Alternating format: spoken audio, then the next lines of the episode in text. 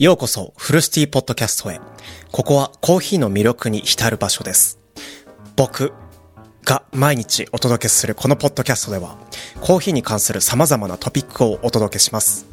豆の種類や抽出方法、カフェ文化、最新のトレンド、コーヒーに関する興味深いニュースなど、コーヒー愛好家や初心者の方々に役立つ情報をお届けします。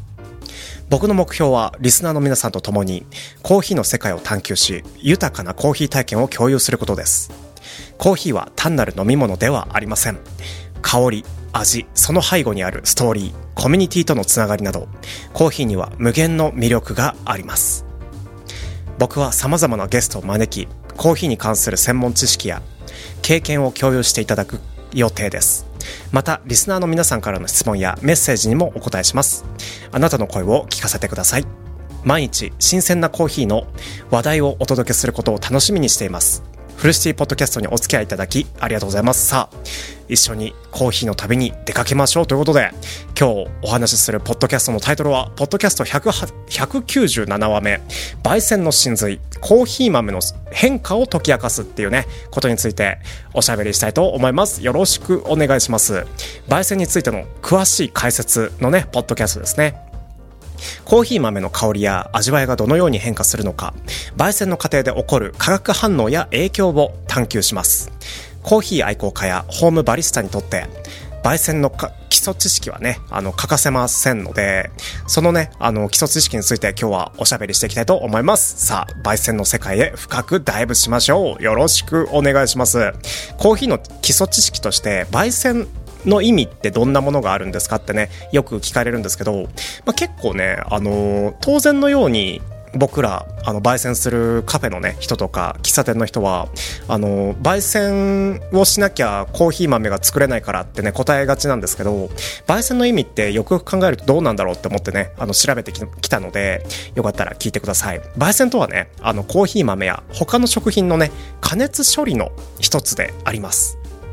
独特の風味と香りをね引き出すために行われる過程なんですけど、焙煎はね、あの生豆、生豆と呼ぶ、呼ぶんですけど、焙煎される前のコーヒー豆ですね。生豆のね含んでいる水分を蒸発させることで、豆の内部の構造をね、あの変化させて、コーヒー豆の風味や味わいをね形成するために行っています。焙煎の過程では豆の色や重さがね変化して、苦味や酸味、甘みなどの特徴的なね味わいが生まれます。焙煎のレベルや時間によって豆のね、あの風味の特徴、プロファイルがね、あの異なるので、焙煎度合いっていうね、あのー、知識はね身につけていてもいいかもしれないですね。焙煎度合いはね、あのコーヒーの味わいにね大きな影響を与えます。コーヒー豆のね焙煎方法としては、まあ、いくつかあるんですけど、まあ、あのライトロースト、ミディアムロースト、ダークロースト、エスプレッソローストっていうねものによっつにね分かれていますね。大まかに言うとよっつに分かれてますね。ライトローストっていうのは豆を浅く焙煎して、あの、酸味がね、強く、フルーティーなね、風味が特徴な焙煎度合いですね。焙煎時間は結構短いんですけど、まあ、じゅっぷん、にじゅっぷんってところですか。短く、あの、豆の色はね、明るい茶色からやや深い茶色にね、あの変化しております。そして、ミディアムローストはですね、豆を、まあ、中ぐらい、中程度って言いますか、中程度の焙煎度合いに仕上げます。酸味と甘みのバランスが取れた味わいで、風味豊かな香りがありますね。焙煎時間はライス、ラ、あの、ライトローストよりもややね長くて、豆の色は中程度の、まあうーん結構黒寄りの茶色かな、うん、そんなねあの茶色に変わっていきますね。そしてその茶色がだいぶねあの黒く黒に近づくと、ダークローストっていって、豆をね深く焙煎して苦味と濃厚なね風味が特徴的になる、そういうダークローストっていうね焙煎度合いがあるんですけど、焙煎時間はライトロースト、ミディアムローストよりは長くて、豆の色はねあの深い、めちゃめちゃ深い茶色とか黒にね近い色合いですね。酸味はねもう結構抑えられていて、ローストの風味が際立つっていうか、もう結構苦味がこう前進してくる感じ、それがねダークローストですね。深入りとも言いますね。そしてエスプレッソロースト、エスプレッソ用に特別に焙煎された豆があるんですよね。濃厚でクリーミーなねエスプレッソをあの抽出するための焙煎なので、だいぶねあの苦い、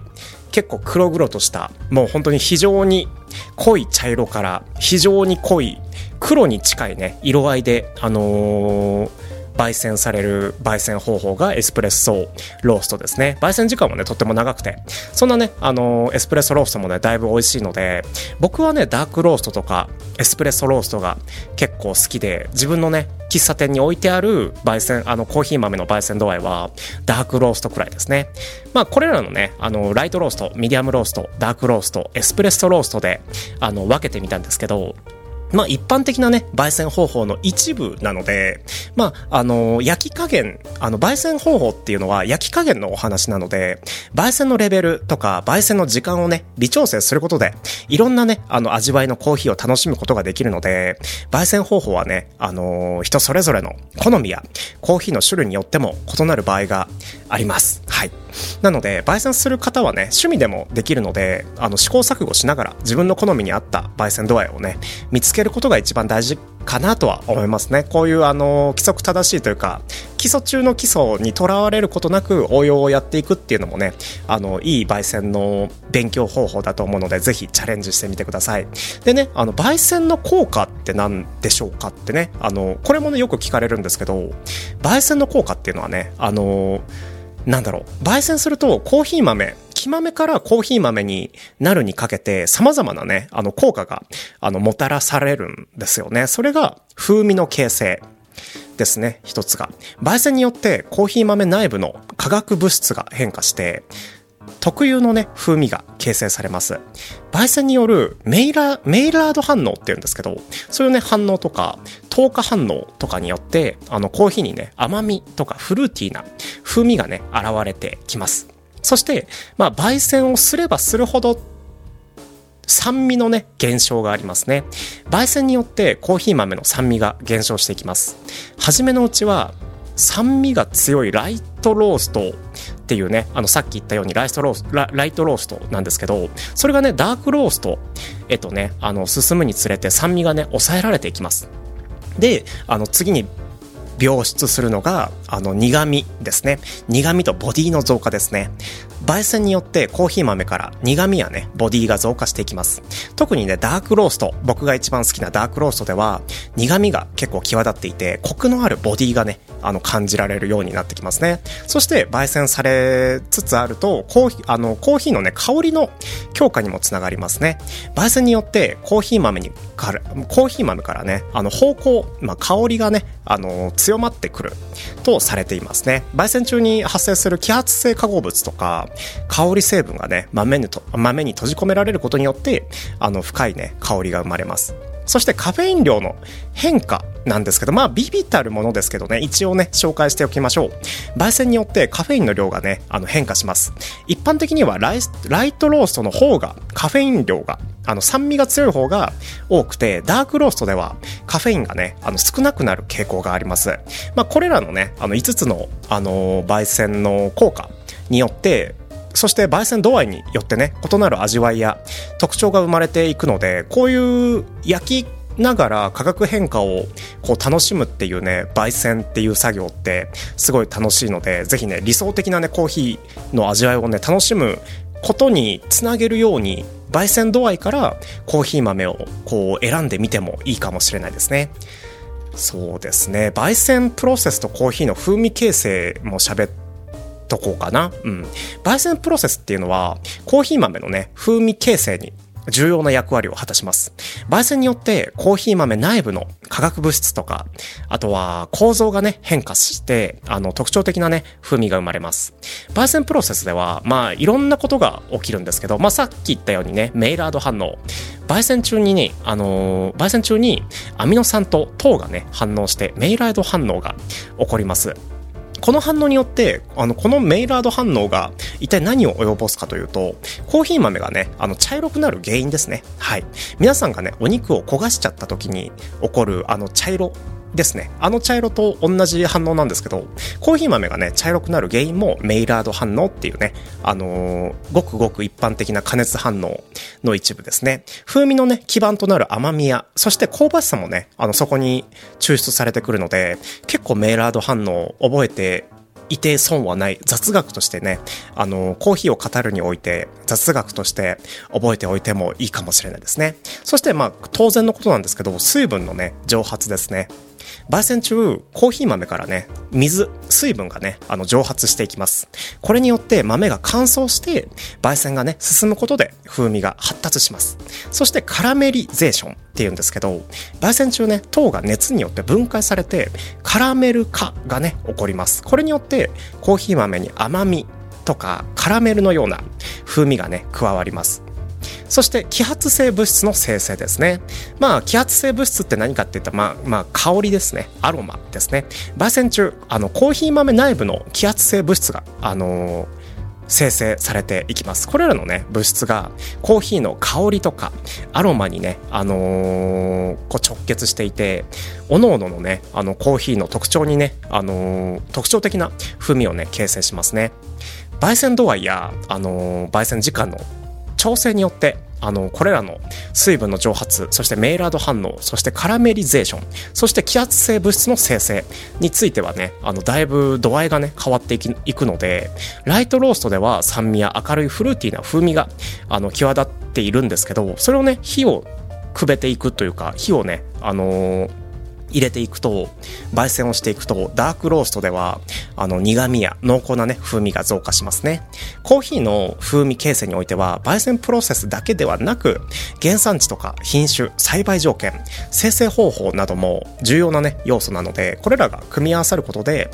あのー、それぞれのコーヒーに独自の風味が生まれていきます。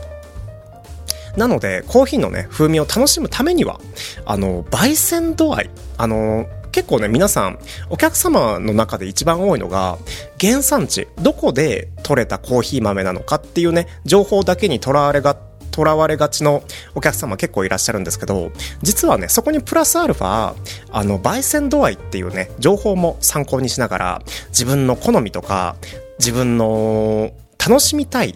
コーヒーのねあのー、風味をあのー探求してみるのもいいと思います。ぜひね、こういういろんなね、あの分野、いろんな視点からね、コーヒー豆をこう味をね、想像することができる、できるので、ぜひね、あの科学の面からでも、味の面からでも、コクとかボディとか、そういうね、あの焙煎度合いとかもね、あの全部加味した上で自分の一番好きなコーヒー豆を選んでみてください。今日はありがとうございました。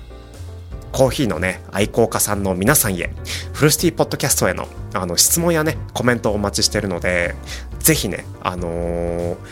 毎日ねコーヒーのことについてトークしているフルシティポッドキャストなんですけど、僕はねあのリスナーの皆さんからの質問やコメントをねとても大切に重要と思っているので、コーヒーに関する疑問とか、まあ皆さんもねあると思います。コーヒーに関する疑問とか興味深いトピックとか、おすすめのコーヒー豆とか、まあカフェ、おすすめのカフェとかね、あるいはまあコーヒーにまつわるエピソードとかね、どんなテーマでも構わないので、僕はねあなたの声をお聞きしたいです。もしね質問やコメントがあれば、ぜひ下記の下のね、あの下のコメント欄に書き込んでください。僕はね、それぞれのコメントに真摯にね、向き合って、フルシティポッドキャストでお答えしたり、エピソード内、このね、ポッドキャスト内であの取り上げたりすることもね、あるでしょう。あなたのね、声は私たちのポッドキャストをより豊かにするものでしょう。共にね、コーヒーの旅を楽しんでいきましょう。フルシティポッドキャストにお付き合いいただきありがとうございます。コメント欄をお待ちしております。コーヒーライフを共に楽しむフルシティポッドキャスト、今日もありがとうございました。フルシティポッドキャストではコーヒーの情報をお届けするだけではなく、リスナーの皆さんからの質問やコメントにも大きな価値を見出しています。あなたの声は私たちのポッドキャストをより豊かなものにし、コーヒー愛好家のコミュニティを広げる一筋の光となります。僕はねあの毎日コーヒーの世界を探求して、新たなね発見や魅力を共有することをね、あそれもねあの楽しみにしているので、もしねあの質問とかコメントがあれば、ぜひ引き続きお寄せください。僕はそれぞれのねあの声に目を通して、ポッドキャスト内で答えたり、次回のねエピソードで取り上げたりすることもございます。さあ次回のエピソードでもお会いしましょう。素晴らしいコーヒーの世界を一緒に楽しみましょう。フルシティポッドキャストにお付き合いいただきありがとうございました。それでは良い一日をお過ごしください。失礼します。